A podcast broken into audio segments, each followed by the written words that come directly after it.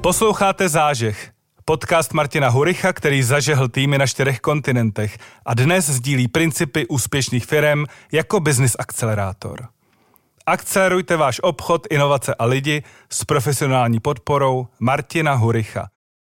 Dobrý den, já jsem Martin Hurich a tohle, tohle je další zážeh.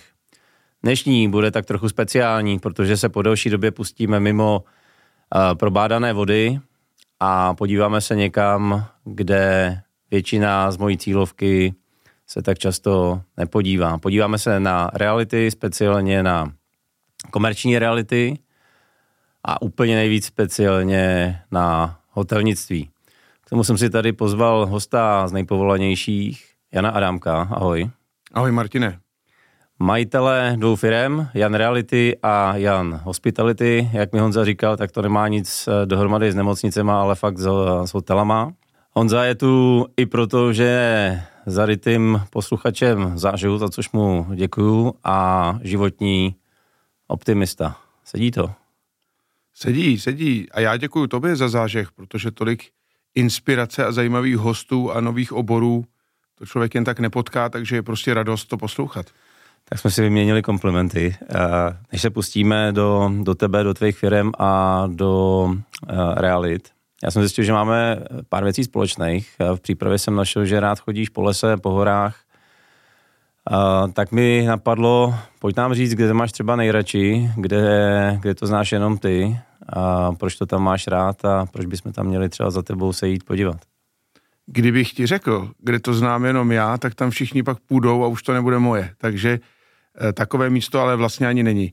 Popravdě eh, k chůzi si nacházím čím dál tím víc eh, lásky a potřeby. Úplně hodně mě posunul covid, že když byl covid, mně se nechtělo jezdit MHD, abych to nechytnul, tu strašlivou nebo při který bych mohl rychle upřít. A tak jsem vymýšlel jiné způsoby a jezdil jsem na kole a chodil jsem pěšky. A najednou jsem zjistil, že můžu jít z domova do kanceláře hodinku, hodinku a čtvrt parkama, zahradama pěšky nadchlo mě to a od té doby chodím v podstatě denně. A krom toho jsem začal eh, si splnit takový sen, že jednou za půl roku nebo za rok si vyrazím sám na túru, sám se sebou do lesa a jdu bez mobilu, jdu bez eh, počítače, bez prostě spojení s tím moderním světem a cílem je eh, chodit a přemýšlet, a nebo nepřemýšlet. Prostě nechat tu hlavu, ať si dělá, co chce ať si ten mozek odpočine. Jaký to je sám se sebou? Hele, po každý je to jiný. Je to jako pro mě šokující, není to nikdy stejný a třeba poprvé, když jsem byl, tak jsem si vzal zápisník, že si budu dělat zápisky nad nápadama, co mě napadnou a napsal jsem si tři věty za celou dobu. A třeba teď, když jsem byl naposledy, tak jsem si vzal zápisník jenom proto, že prostě asi je fajn ho mít, když nemáš mobil, kam by si zapisoval a popsal jsem půl sešitu. Takže prostě je to jako různý a je to absolutně úžasná věc. Musel jsem si k tomu dojít, já jsem dřív nechtěl být moc sám, já jsem potřeboval být s někým a teď čím jsem starší, ale možná, že čím více nějak pracuju sám na sobě a na, na tom, abych e, se zlepšil já pro svoje okolí a pro sebe, tak e, potřebuji občas být sám. A je to prostě úžasná, očistná kůra. To ti gratuluju, že spousta lidí nedokáže být takhle dlouho samo se sebou. Každopádně, pojďme, pojďme eh, k tomu hlavnímu tématu, kvůli tomu, kterému jsme se tu eh, spolu sešli. Pojď nám povědět, jak jsi se dostal do realit a jak jsi se dostal speciálně k hotelnictví a ke komerčním realitám. Ty věci jsou eh, v souvislosti. Já jsem kdysi začal pracovat pro jednu britskou firmu a měl jsem svěřeny nějakých několik sítí obchodních, které jsem měl na starosti, hodinky s jsme prodávali a kosmetiku Body Basics a e, turistické suvenýry, kvalitní nicméně Blue Praha a tak dále a bylo toho víc. No a jednoho dne jsem měl trochu hotovo a majitel se rozhodl, že koupí hotel Jalta v Praze na Václavském náměstí a mě řekl, ať to dělám s ním a já jsem hrozně nechtěl. No a pak mě jako přemluvil, ta práce mě nadchla, tak jsem se stal hoteliérem, ačkoliv jsem o tom popravdě moc nevěděl. Byl jsem na školeních v Anglii a tak a tu práci jsem si zcela zamiloval a ukázalo se, že to bylo jako osudové, osudové setkání s Jaltou.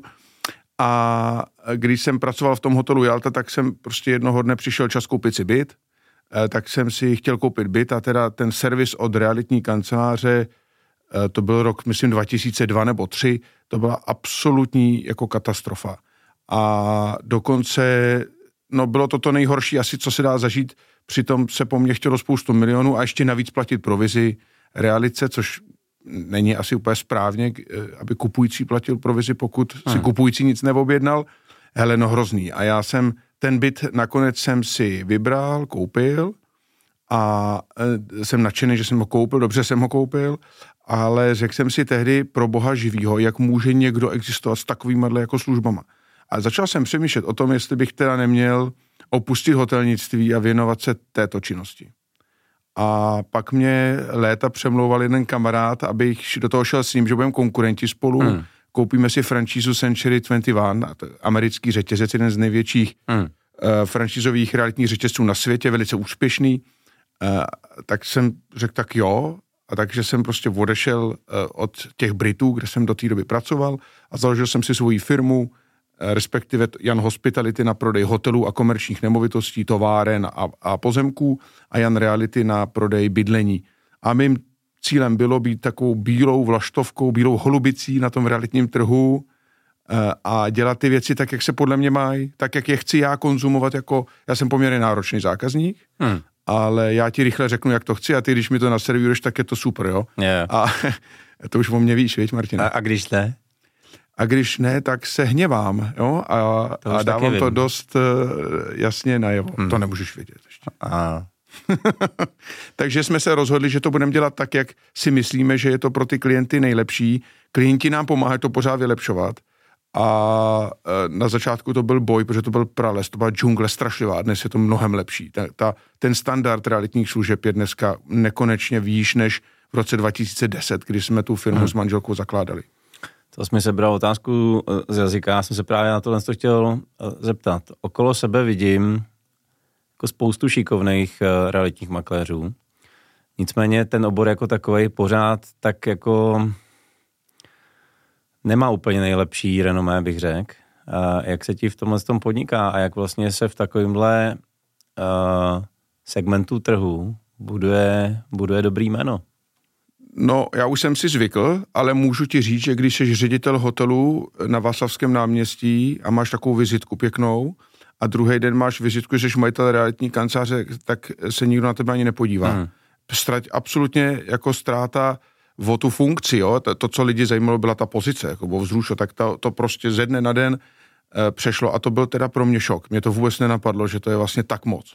A na druhou stranu, mě to bylo trochu jedno. Já mám svůj svoji databázi eh, kamarádů, přátel, mám svoji sféru osobního vlivu, ty lidi mě znají, ví, kdo jsem a ví, že když dělám hotel, dělám to snad nejlíp, jak umím a, a když dělám reality, tak stejně tak. Nicméně prostě reality, podobně jako taxikáři nebo jako já nevím, finanční poradci, to je prostě takový obor, který nebyl vůbec moc regulován. Mohl to vlastně dělat každý. A teďka ty lidi řeknou, hele, já vezmu byt, já ho prodám za 3 miliony daj mi tam prostě 5% provize, 150 tisíc, no ty za jak dlouho vyděláš 150 tisíc, to je hned. A když nebyla regulace, ty si prostě stačilo, že jsi si prostě uh, jako získal ičo, hmm. dneska už je to regulovaný, čerstvě a, a asi ne dost, bohužel, uh, tak uh, vlastně to mohl dělat každý. A tím, že to mohl dělat každý, tak to fakt dělalo spousta lidí, kteří o tom nic neví. A já mám tedy názor, že reality jsou jeden z mála oborů, který je nejsložitější ze všech prací, co můžeš dělat proto, že ty musíš mít znalosti právní, finanční, technický, stavební, obchodní, marketingový a ještě musíš umět komunikovat. Jo, a, a ta komunikace je na tom vůbec nejdůležitější. A tohle je fakt jako multioborový přesah a to prostě mít všechny ty znalosti a mít tu praxi, to je, to je fakt jako náročný. A hrozně se to podceňuje. A je to škoda. Musíš nebo bys měl, pokud to chceš dělat dobře? Eh, pro mě je to jedna a ta samá věc. V okay. naší firmě je to tak, že musíš a jak říkám, eh, působení sítí typu Remax, Century, Era a dalších osvícených některých menších realitních kanceláří díky tomu, že zabírají pořád víc a víc trhu, tak se ta, i ty znalosti jako zvětšují a začíná to být opravdu jako víc profesionální obor, což si taky zaslouží. Ty jsi vybudoval na pozici eh, jedničky v rámci uh, prodeje hotelů, jestli jsem to dobře pochopil. Eh, prosím tě, prodeje českých hotelů. Eh, okay. On ten, zní to tak jako zajímavě, není to podle učebnice, že musíš vždycky najít nějaký obor, abys byl jednička na trhu, nebo v nejhorším trojka. Je to spíš o tom, že ten český hotelový trh je rozdělen v zásadě na české hotely, které jsou všude plus trochu v Praze a na mezinárodní, které jsou zejména v Praze a, a trošku Brno, Plzeň, Ostrava, Olomouc, jo. Budějovice. A ten rozdíl je v tom, že ty velké mezinárodní hotely vlastní velké mezinárodní investiční skupiny nebo investiční fondy, penzijní fondy a o ty se starají velké mezinárodní konzultační firmy typu Cushman Wakefield. Jo. A pak máš ten zbytek toho trhu a ten pro Cushman Wakefield a, a tyhle velké není zajímavé, zajímavý. Oni pokud je to biznis pod 15 milionů euro prodejní ceny, tak je to prostě nezajímá, protože se na tom neuživí. Jo? Té práce je stejně, ale marže je malá. Takže to je náš prostor. A tam jsme teda největší na českém trhu, ale upřímně řečeno, my jsme taky jediná full servisová agentura, 360 stupňový servis, cokoliv v hotelu potřebuješ, tak to buď umíme přímo my vlastními silami, anebo máme svoje partnery. Hmm. Teďka malou expediční vložku. Mě Něco mi říká, že když vlezu do hotelu, tak eh, ten, kdo ten hotel jako dům, jako uh, ty cihly vlastní, velmi pravděpodobně uh, není ten, který ten hotel provozuje. Pojď nám v tom udělat trochu jasno, když někam se jedeme ubytovat, jak vlastně takový hotelnický biznis funguje. To ti to říká velice dobře. Lidi si myslí, že Marriott vlastní hotely Marriott a, a Hilton vlastní Hiltony ale tak to téměř nikdy není. V Americe je to malinko jinak, ale obecně platí, že je nějaký majitel hotelu, té nemovitosti, ta nemovitost bývá velice drahá, protože bývá velká a na dobrém místě. Tudíž prostě, když za metr čtvereční dáváš, já nevím, 200 tisíc korun a těch metrů čtverečních máš 10 tisíc, tak to jsou prostě miliardy. A to si samozřejmě nemůže jen tak kdokoliv dovolit, takže je obvykle nějaký vlastník té nemovitosti samotné a tento nějakou formou nechává někoho provozovat. A buď je to nájemní smlouva, to si asi umíš představit jednoduchý to jako obchody, anebo je to smlouva takzvaná operátorská, a to může být buď prostě franšíza, že si pronajmeš franšízu, Marriott je franšíza, Accor je franšíza, Novotel, uh, Hilton, uh, Fairmont, teďka tedy bude nový nejluxusnější hotel v Praze, bude Fairmont, taky je to franšíza. A nebo máš takzvaný management kontrakt, to znamená najmeš si manažera, odborníka na hotelnictví, který ti vede ten hotel, ale všechny výnosy i náklady jdou na tvůj vrub. OK.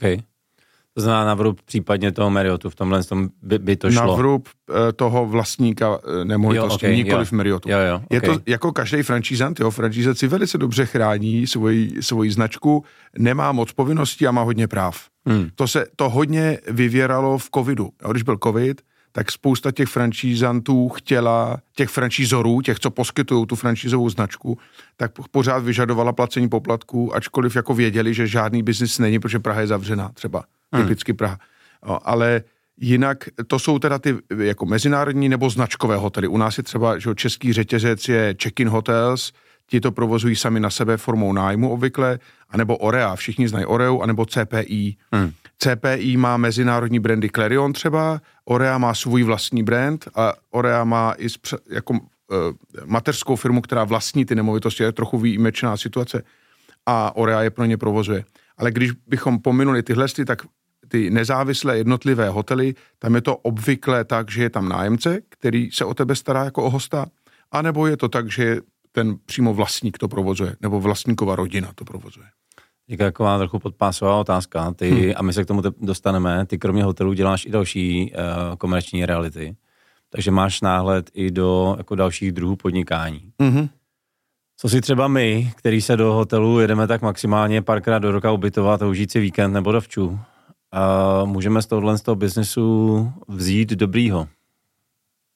Kde bychom se mohli třeba v hotelnictví inspirovat. Myslíš inspirovat se hotelnictvím pro tvůj vlastní biznis, jo? Jo, jo, pro můj vlastní biznis. Co, co třeba, jo, protože uh, mluvíme k výrobním firmám, mluvíme k ajťákům, mm. mluvíme ke stavebnictví a v téhle branži třeba typicky automotiv je, je modla efektivity ve výrobě. Je něco podobného, z čeho bychom si mohli vzít příklad z, z hotelnictví? Ale myslím, že je. Je to obchodní stránka, a to e, v tom směru, že pro hotel je zcela zásadní ne ten první pobyt hosta, ale aby se ten host vrátil. A aby ten host řekl všem svým kamarádům, hele, do tohohle hotelu určitě je, jako, je fakt super. A jak dobře známo, naše lidská mysl funguje spíš na té negativní bázi. Jo. Takže, hele, bylo to tam odporný a byli tam šváby, určitě tam nejezdí a řekneš to 18 lidem. A řek, když to bylo super, tak to řekneš dvěma, možná třem. Jo. Hmm. A o to víc teda ty se musíš snažit, aby ty lidi byli spokojení. Já třeba vždycky, když jsem v hotelu byl jako šéf, tak jsem měl hrozně rád, když hosti byli nespokojení a řekli to. Protože my jsme v 99% byli schopní tu jejich nespokojenost otočit v extrémní spokojenost a v loajalitu, že už nejezdí nikam jinam než k nám. Hmm. Takže v tom směru jsem eh, to měl rád. A to, co si myslím, že je, je, by mohlo být zajímavostí, je, že teda tím, že se jedná o to, aby ten host, ten klient přišel znova, aby si to vaše auto koupil znova, nebo ten výrobek, který vyrábíte, nebo si u vás ten software ob, objednal znova, tak ono to není o tom produktu samotným, jako o tom, jak já ten produkt podám. To znamená, v hotelu je zcela zásadní, jsou tři okamžiky. Check-in, check-out a snídaně. Check-in to znamená příjezd, první setkání s hotelem, mm. jak se na tebe podívají, co ti řeknou, jak se usmějou, jestli o tobě něco ví, když by mohli, jo, třeba. Eh, Checkout to samý. Jo. Checkout je poslední okamžik, kdy ty jsi spjatý s tím hotelem a pokud odjíždíš jako nadšený nebo prostě plný dobrých jako emocí, tak pak jako velmi pravděpodobně uh, ohodnotíš to dobře na TripAdvisoru nebo na Bookingu, eh, napíšeš to na Facebook, řekneš to kamarádům. No a snídaně, protože prostě ať chcem nebo nechcem, jako snídaně tě baví. Hmm. I lidi, co nesnídají, tak na dovolený snídají. Když je snídaně pestrá a lokální, vždycky se snažím říct hoteliérům, prosím vás, udělejte to tak, jak, jak to dělali vaše babičky, kteří tu žili. Nedělejte tady koláče z Lidlu nebo já nevím, z Makra, yeah. ale prostě upečte nějakou místní specialitu a udělejte, to, a udělejte každý den čerstvou, ať to každý vidí.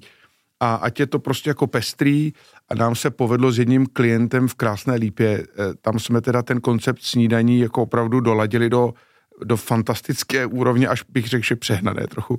A to jsou teda nejlepší, za mě nejlepší snídaně v České republice. Jsou v, ty, v tom hotelu. Nevím, jestli ho tady můžu jmenovat nebo ne, ale Hodně. Eh, je to, jmenuje se Lípa, hotel Lípa v Krásné Lípě. Eh, je to takový zadeček eh, světa, severní Čechy na hranicích s, Ně, s Německem, ale teda ten zážitek, vůbec ten servis personálu a snídaně, wow.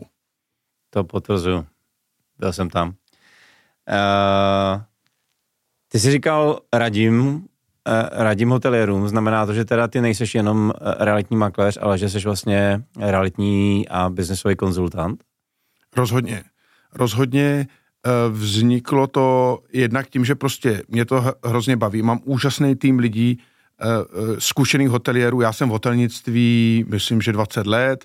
Mí kolegové, jedna kolegyně 32 let dokonce, to je úplně neuvěřitelné, na jednom místě dokonce pracovala a vypracovala se až do nejvyšších pozic. Hmm a všichni mý kolegové mají mnoho let různých zkušeností z hotelnictví a, a to je jedna věc. Druhá věc je, že nás to ohromně baví. Máme zkušenosti i ze zahraničí a hodně sledujeme trendy. Jezdíme po konferencích, sami někdy přednášíme, e, častěji jsme posluchači a teď se toho hrozně moc děje. Ono se to děje všude, jo? umělá inteligence, energie, digitalizace, automatizace, e, děje se toho všude a hotelnictví a reality, zrovna tyhle dva jsou extrémně rigidní tam, než se něco přijme, než se něco změní, je, to, to už musí hodně bolet. A ono už to bolí, takže najednou to jde. A e, to je jeden důvod, proč vlastně e, děláme konzultanty a druhý je jako zcela pragmatický. Třeba když já jsem otevřel firmu v roce 2010, tak ještě tady doznívaly e, dozvuky realitní, teda finanční krize. A moje představa byla, že budu prodávat hotely, protože jsem v tom borec.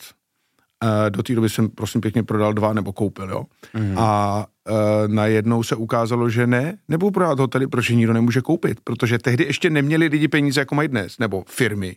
Ne, jo, ne, netiskly banky tolik, ne, nevydělávalo se tolik. A za druhé banky nefinancovaly. Prostě banka ti nedala žádný úvěr, pak přišly první ruský banky, které začaly úvěrovat hotely, protože jim nic jiného nezbylo, aby se na tom trhu chytli. A pak se to začalo od roku 2012-13, to začalo už fungovat. Takže já jsem musel být konzultant, já jsem neměl na výběr. Hmm. Ale než změníme trochu téma, tak poslední otázka k hotelům. Uh, já mám někdy pocit, že když někdo vlastně přijde k penězům a my, my, myslím jako poctivě teďka, to, to mě napadly negativní konotace, tak ne, tak je, jako myslím to velmi dobře, jo tak uh, spousta lidí si chce plnit, uh, plnit sny. Uh, já třeba osobně s ním o nějakým malým baru na horách. Spousta lidí se vidí v penzionku v nějakém malém hotelu. ať už uh, měli třeba někoho v, mezi předkama, kdo měl uh, nějakou hospodu nebo něco podobného, nebo prostě mají pocit, že jsou to dobře uložené peníze. Jak je to doopravdy? Že mnohdy vidím, že tyhle ty první nadšení jako velmi rychle uh, končí, ta kvalita rychle klesá. Uh, jak se hmm. podle tebe stát dobrým hotelierem a co pro to mít, kromě peněz teda? Hele, je to Eh, ten obor je sám o sobě jako úžasná věc. Pokud tě baví sloužit lidem, ale v dobrém slova smyslu, ne sloužit v předklonu, ale hmm. prostě užívat si to, že poskytuju službu, ty lidi rádi konzumují a za to se na mě usmívají a povídáme hmm. si, tak pak seš ten správný člověk. Pokud tě tohle nebaví, to prosím tě nedělej, a nebo si na to někoho najmi. A nicméně jako hotelnictví a restaurace, gastronomie obecně přitahuje lidi takový ty jako srdcaře miluju tu práci, dělala to moje máma i táta, hmm. já to budu dělat taky, ale chybí tam to rácio, ten mozek. A pak zase jsou investoři, kteří mají už jenom ten mozek e, a Excelovou tabulku a musí ti to vidět, jo, jo, dole.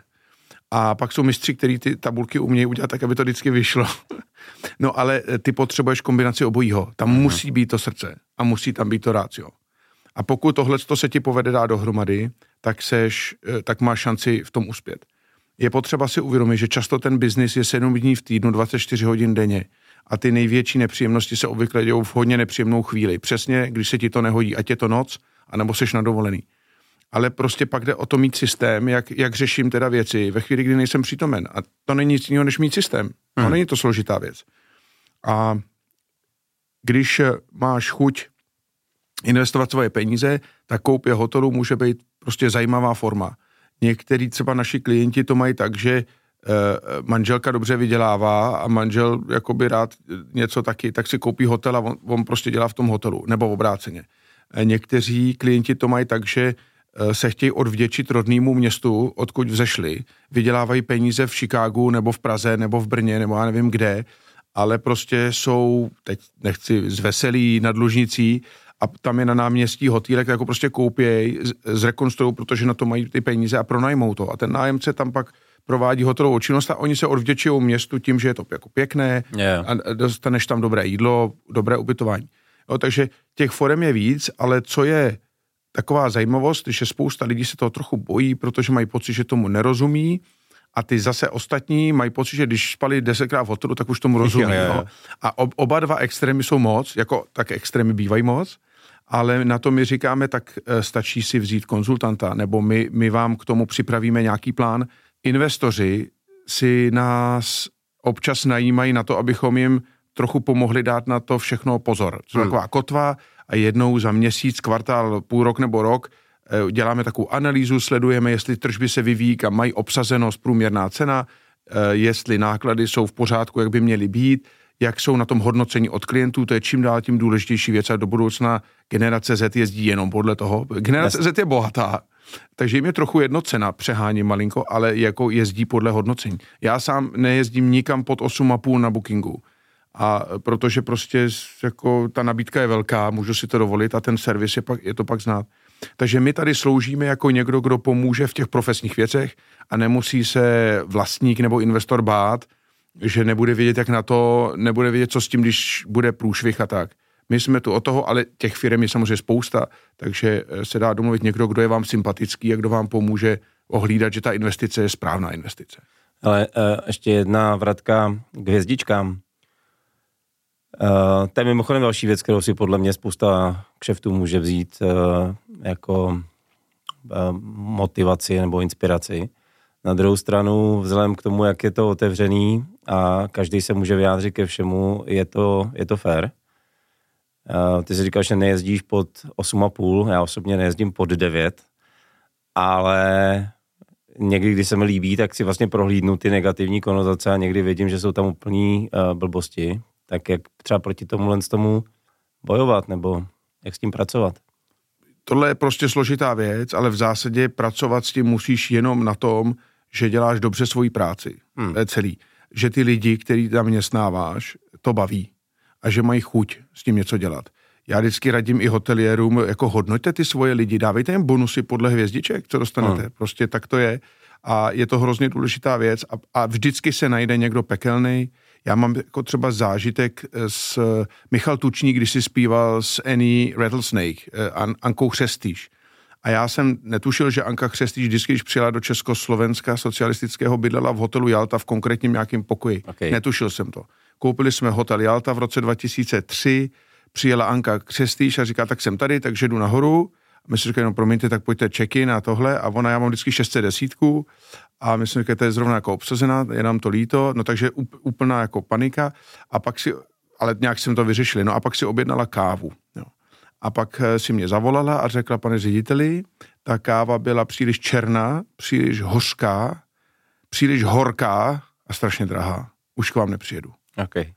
A wow, co s tím máš jako dělat, že jo? Eh, asi tam měli nějaké eh, kontakty, ale to bylo s minulým vlastníkem a s minulým personálem, na to nemůžeš reagovat.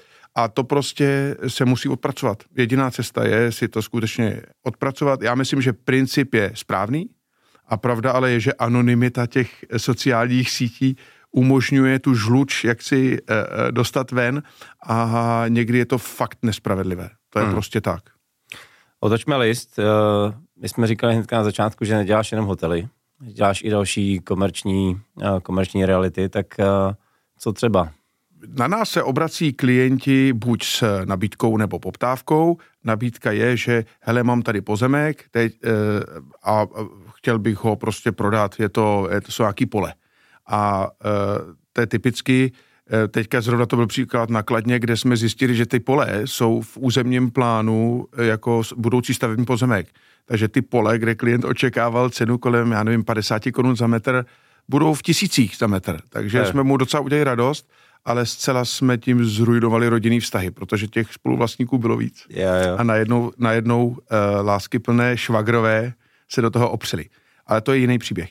To znamená, přijde klient a řekne, hele, mám tady pozemek, mám tady, teďka máme třeba na starosti eh, kancelářskou budovu na zajímavém pozemku na Praze 4, kde jsme zase zjistili, že tam je stavební potenciál, takže z toho nakonec bude jako jednou nádherný developerský projekt, pravděpodobně nájemních bytů, kterých tam bude spousta, ale taky za náma přišel klient, že potřebuje prodat továrnu, truhlárnu, prodávali jsme potravinářskou společnost, která vyrábí něco v potravinách, logistická centra, Super. Uh, udělali jsme tři retail parky třeba uh, a to od začátku, že prostě byl pozemek, prodávající nevěděl, co s ním, spojili jsme se s potenciálním investorem a udělali jsme celou akci společně tak, že pozemek prodal, postavil se tam retail park, ten se pak prodal v konečnému investorovi.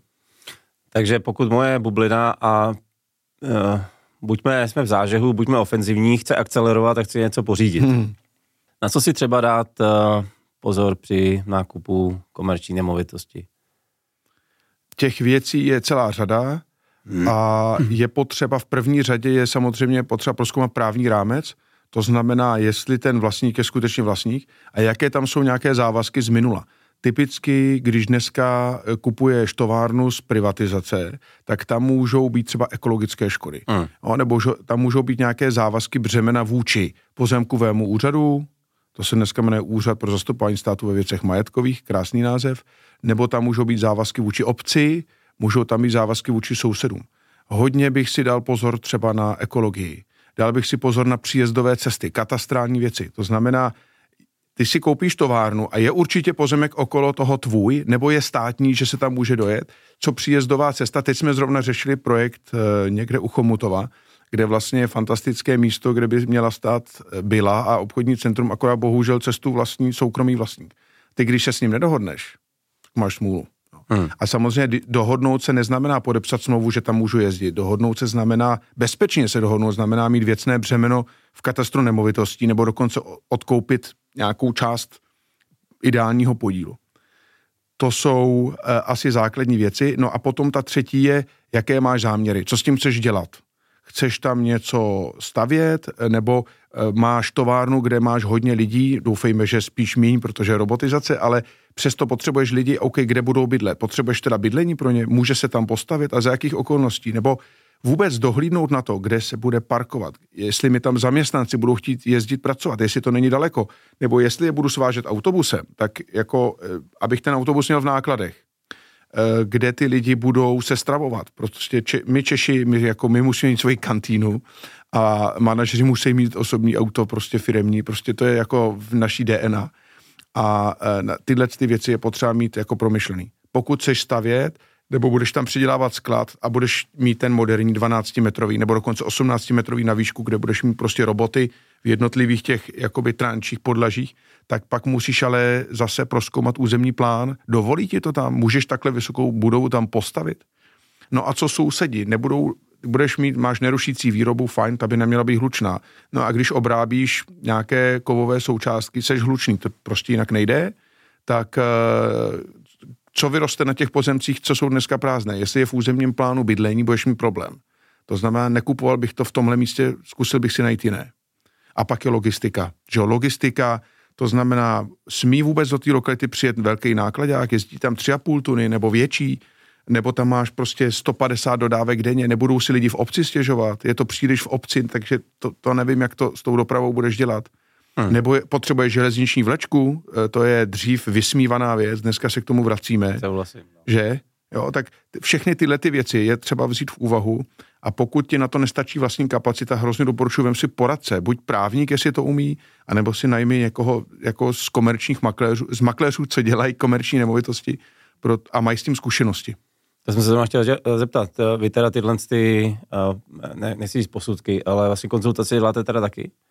My děláme eh, dvě věci. Děláme tyhle ty konzultace vždycky s ohledem na to, co ten jako klient eh, potřebuje. Eh, nedávno jsme dělali u Dobřichovic takovou, tam je taková logistický areál, ve kterém bude výroba šroubků, taková hala na výrobu šroubků. Zajímavá věc s drobným problémem, že tam prostě nemůžeš dojet velkým autem. No, ale prostě nejde to jinak z různých důvodů.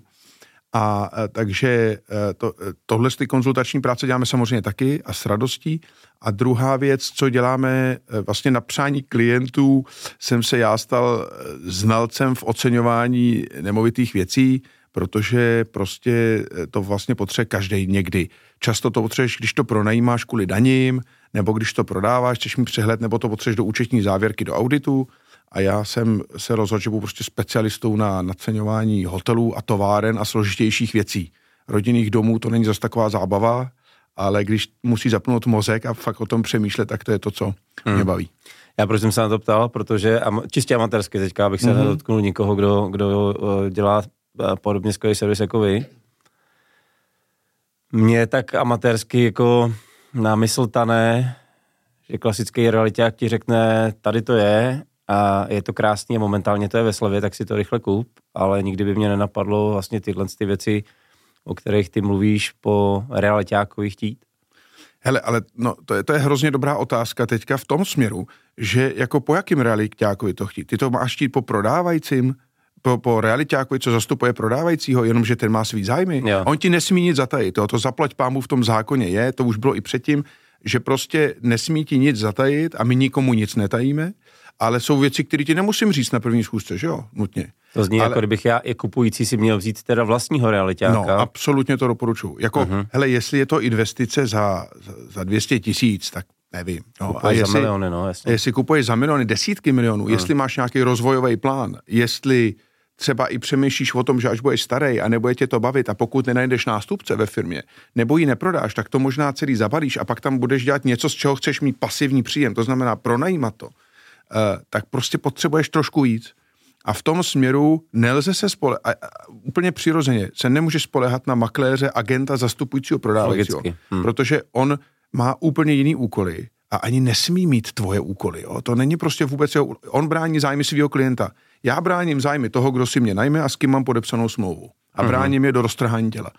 To znamená, já fakt doporučuji, a tady je spousta na trhu, musím říct, komerční nemovitosti jsou jiný než bydlení. Tam nikdy takovej, jak bych to tak řekl, takový šméčko jako nebylo, anebo ne tolik, uh, zejména u prodejů vůbec.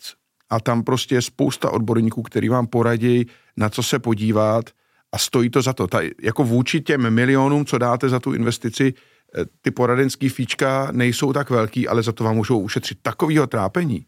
A nebo už kolikrát se stalo, že to klient koupil a pak to musel prodat, protože to prostě nebylo ono. Nešlo tam udělat to, co chtěl. Ale otočím uh, znova, znova o jeden list dál. Uh, teď jsme probrali, jak pomáháš eh, budovat podnikání druhým. Dáli se to tak nazvat.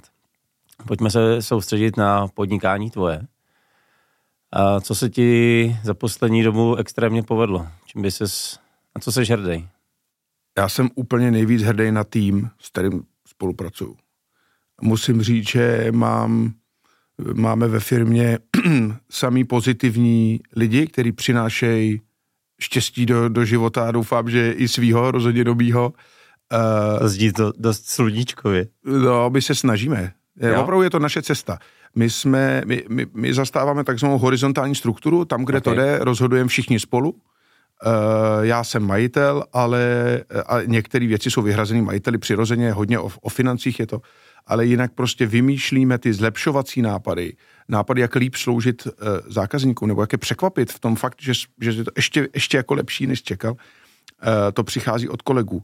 A my ty věci vymýšlíme dohromady a ten tým je prostě jako úžasný. A na to jsem prostě pišnej a taky trvalo pěkných pár let, když se nám to podařilo vybudovat. Kolik vás je? 13. A to znamená, všichni asi nejste na stejné úrovni, to znamená, v té horizontální struktuře vedle sebe máš kolik lidí? No, my jsme všichni na stejné úrovni. Jo? Hmm. Okay. Dokonce i paní na úklid, kterou jsem ještě nikdy neviděl, protože uklízí vždycky v době, kdy já ji nenajímal a uklízí v době, kdy já tam nejsem. Ale ne, my prostě na tohle si nehrajeme. Okay. Takže Eh, my jsme si všichni nějakým způsobem rovni, jak jenom to jde a pro mě je to i osobní eh, osobní radost. Jednak já mám hrozně rád tým lidí okolo sebe, kde prostě to funguje. Nám to fakt funguje. A za druhý, já jsem byl kdysi diktátor, brutální diktátor. Jsem byl mladík, pracoval jsem v Carrefouru a pracoval jsem v jiných firmách, tak já jsem prostě nařizoval a diktoval, co bude kdo dělat. A tak to máme všichni, že do 30 víš nejlíp, eh, co se má dělat a jak, ne, ostatní jsou blbci. To, máme to máš všichni. pravdu, no, ale já si myslím, že jsem ještě jako horší než vy všichni. Okay. ale pak jsem si jednoho dne všimnul, já jsem odjel z prodejny, kterou jsem měl na starosti. Nařídil jsem jim, co mají dělat. A pak jsem se tam nějak jako šel jsem si nějak nakoupit, a pak jsem se jako vracel a koukám a úplně vidím, jak oni se prostě vlastně tomu smějou, jak si to stejně dělají po svým. A že vlastně jsem zjistil, že nevyužívám potenciál těch lidí jako vůbec. Hmm. A ty každý jsme jiný. To je pro mě taky složitý, teda, že každý jiný, ale fajn, když už jsme každý jiný, tak každý má nějaký potenciál a já jsem ho je vlastně dusil. A to byl okamžik, kdy se to začalo ve mně lámat a pak jsem si přečetl nějaký knihy eh, o horizontálním vedení firem a o, o tom, když všichni spolu a nehrajeme si na strašně super ředitele a strašně super sekretářku a ono to, nám to funguje. Tak na to jsem teda hrdej. A když se ptal, tak ještě druhá věc je, že konečně jsme se pustili do digitalizace u nás a má to grády, je to náročný, ale teda ty jako výsledky jsou ohromující. Ale digitalizace je hrozný buzzword. Pojď nám to říct nějak konkrétně. Co třeba zrovna u vás ve firmě a teďka digitalizujete, aby byly nějaký hmatatelný hmm. nebo nápady, inspirace? První krok bylo CRM, který jsme zavedli před teďka nevím, třema, čtyřma rokama. Okay. Dlouze jsme ho vybírali, pak jsme teda vybrali a to nám úplně jako změnilo život. Oni to o sobě vždycky tvrdějí, ty, jo, z Excelových tabulek nepřehlednej, kde omylem něco smažeš, nebo se ti přeformátují mobilní čísla. Klasika. Máte nějakou speciálku realitáckou, nebo? Ne, máme eVay, se to jmenuje, jo, je to jo. doplněk v Outlooku. Jo, jo. A česká, česká věc, ale docela v pohodě, je hodně technická, je to spíš pro chlapy. Uh, a uh, tehdy byl Pipe Drive uh, příliš drahý, jinak jsme toho taky chtěli na to, co uměl tehdy, jo, takže jo, jo dneska bychom asi pravděpodobně šli do tohohle řešení. A to, to tak tím to začalo. To bylo už jako velký posun. Druhý posun je, že my máme prostě naprogramovaný systém, jak komunikujeme s klientama. Když máme novou nabídku, tak ti pošlem velmi osobní eh, nabídku, byť to je prostě automa- částečně automatizovaná věc. To, co teďka vlastně s čím jsme se začali lopotit teď, je, že přicházíme k bezpapírovému eh, kolování dokladů, Eh, účetnictví, faktury, eh, management accounts, manažerské reporty a podobně. Takže to teďka nabíhá prvního sedmí, končíme s papírem, doufám. A pokračujeme v dalších věcech. Teďka zavádíme Notion systém, yeah, yeah. Mhm. znáš. Takže to už máme vlastně první... Děláte si interní databázi, jo? Děláme si interní databázi, jdeme do toho systému Notion a vlastně Eh, od porád, od, komunika- od úkolů, agendy společných diářů přes uh, nabídky klientům. Na, to je prostě pro mě úplně jako boží věc. Mm. Máme typy nabídek a my už vlastně od léta budeme posílat klientům pouze odkaz na web. Nebudou už žádný PDFK, Super. žádný přípony, prostě žádný zaplevelování internetového světa, ale naprosto profi nabídka, ke který ty lidi můžou mít přístup, můžou ji komentovat dokonce, můžou se k tomu vyjadřovat. Jo, věřím, že tohle bude fakt posun. I pro klienty naše. Zároveň si mezi řečí několikrát říkal, že umělá inteligence změní váš obor. A jak si myslíš, že změní váš obor a jestli už ji využíváte, tak třeba jak? Ale pro mě je to jako vzrušo, jo. Je to, je takový vedlejšák.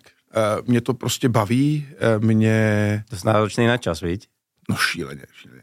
Já mám bráchu, který je vývojář v Google uh-huh. a ten mi zavolal jednoho dne v listopadu loni a říkal, hele, my máme strašný průšvih. Vyšlo chat GPT a my jsme úplně mimo. A je to absolutní konec, jako v Google je fakt, fakt pozdvižení. A já jsem se sem říkal, co je chat GPT, teď Google a to.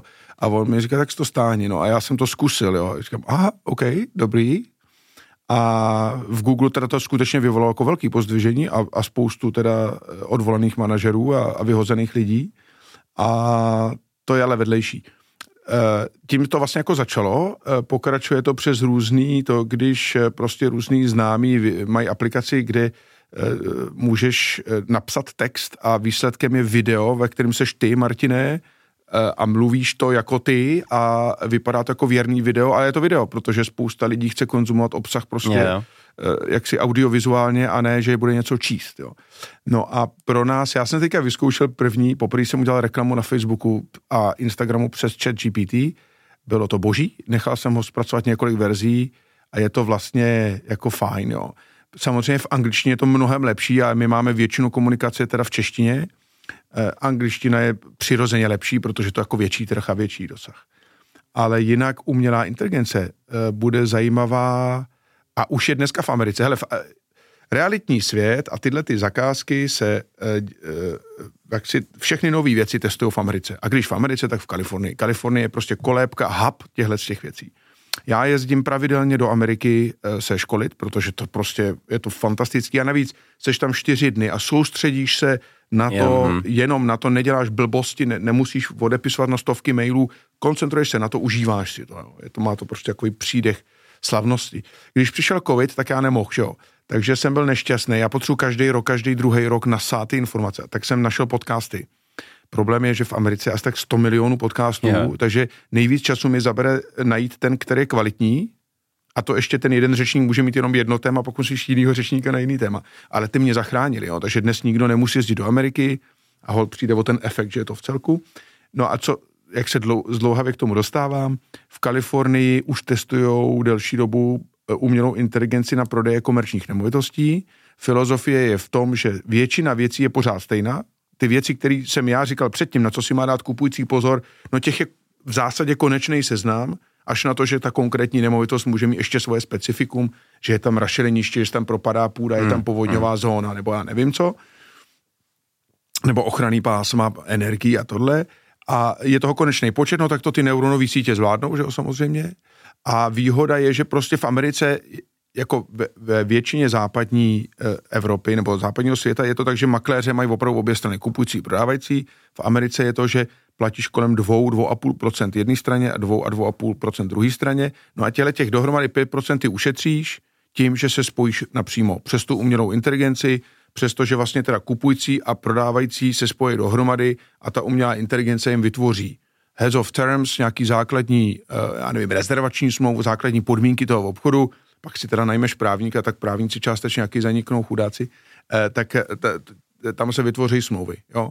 A ten uh, smysl toho je rychlost, v realitách je to často o rychlosti a často ty makléři, znáš to ne, nevezmou telefon, necháš mm. zkaz, neodpověděj a je to o tom, že uspoříš teda, už máš na začátku 5% nějakého gapu, který můžeš skonzumovat ta nebo druhá strana.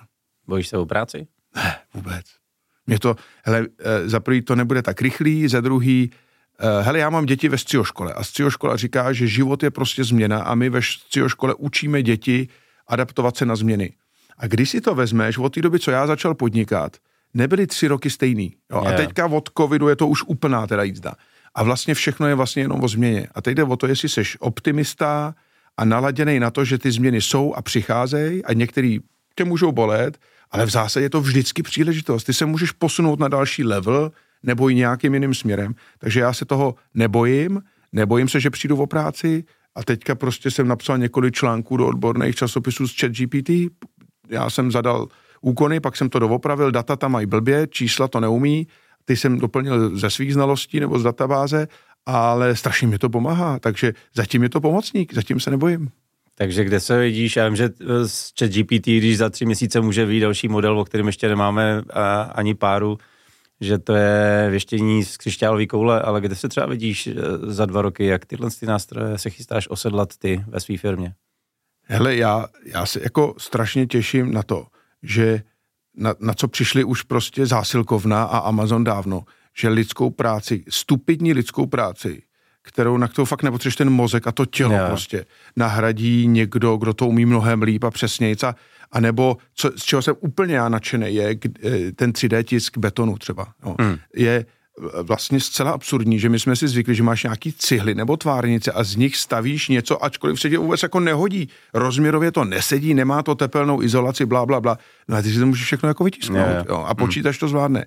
A a nebo prostě Skanska, která teďka staví první projekt, kde 80% stavebního materiálu je z demolice původních budov. Jo?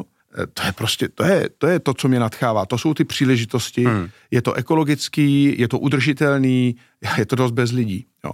To znamená, na co se já těším za dva roky, že spoustu práce, kterou dneska ve firmě vykonávají lidi, ale je to obyčejná práce, na kterou nepotřebuješ extra moc mozek, tak ty prostě bude dělat někdo jiný, stroj, nebo robot, hmm. nebo prostě umělá inteligence, you name it, jo.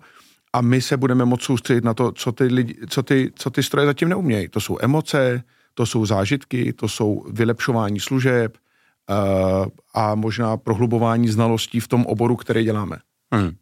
Kdyby si tu dnešní epizodu měl zabalit do nějakých pár vět, aby jsme ji dali hnedka pod tvojí fotku uh, na mém webu. Co by to bylo? Vidíš to, já jsem poslouchal tolik tvých podcastů a, a vůbec jsem si neuvědomil, že se mě budeš taky na to ptát jako všechny. Uh, já bych řekl, chystáte-li něco v nemovitostech, tak se vůbec nestyďte eh, podívat se kolem sebe. Buď se podívejte na podcasty nebo na weby na nějakou radu, anebo si prostě najměte někoho, úplně nejlepší je, když se zeptáte, pokud sami nemáte, zeptejte se někoho, koho by vám doporučil. Hrozně věřím na chemii a na to, že prostě doporučení jsou nejvíc. Hmm. Ostatně my sami máme prostě 98% biznisu z doporučení. Reklamu skoro nemáme. To je první věc. Druhá věc je, uh, když budete sami investovat do nějakých větších věcí, tak si na to určitě vezměte někoho, kdo o tom ví víc než vy. Není to vostuda, je spíš ostuda prodělat zbytečně peníze, anebo pak je blbý se trápit s platnou investicí. Takže vemte si někoho, kdo vám může zohlednit všechny uh, vlivy, všechny věci, co jsou pro vás důležité, všechny parametry a, a vaše budoucí plány ohledně třeba továrny, kancelářské budovy nebo nakonec i bydlení, které chcete si pořídit. A třetí věc, já bych řekl, je e, změna je život a dívejme se na svět optimisticky, využijeme snažíme se ty změny brát jako impuls eh, do toho nudného, běžného, provozního života, impuls tomu, abychom zlepšovali sebe a abychom e, zareagovali na okolí a pak si mohli říct, hele, už toho mám dost, já už to dělat nechci, já to prodám někomu většímu, anebo se řekne, fajn, jdu do toho, dám tomu nový směr a prostě na tuhle tu změnu se opět připravíme.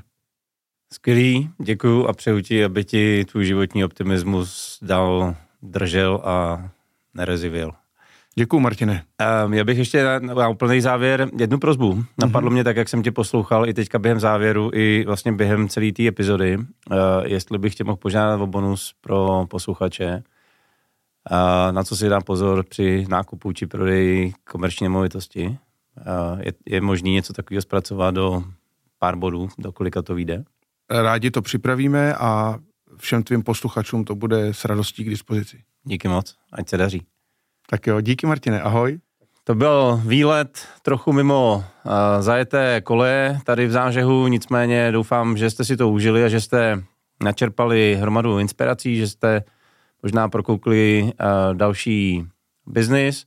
O bonusu už tady byla řeč, určitě ji stahujte na www.martinhurich.com lomeno zážeh, kde samozřejmě najdete nejenom epizodu s Honzou, ale i ostatní epizody.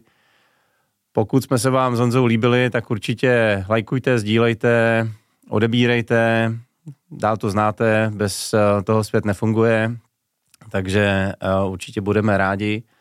No já už vám jenom držím palce a přeju úspěch. Díky.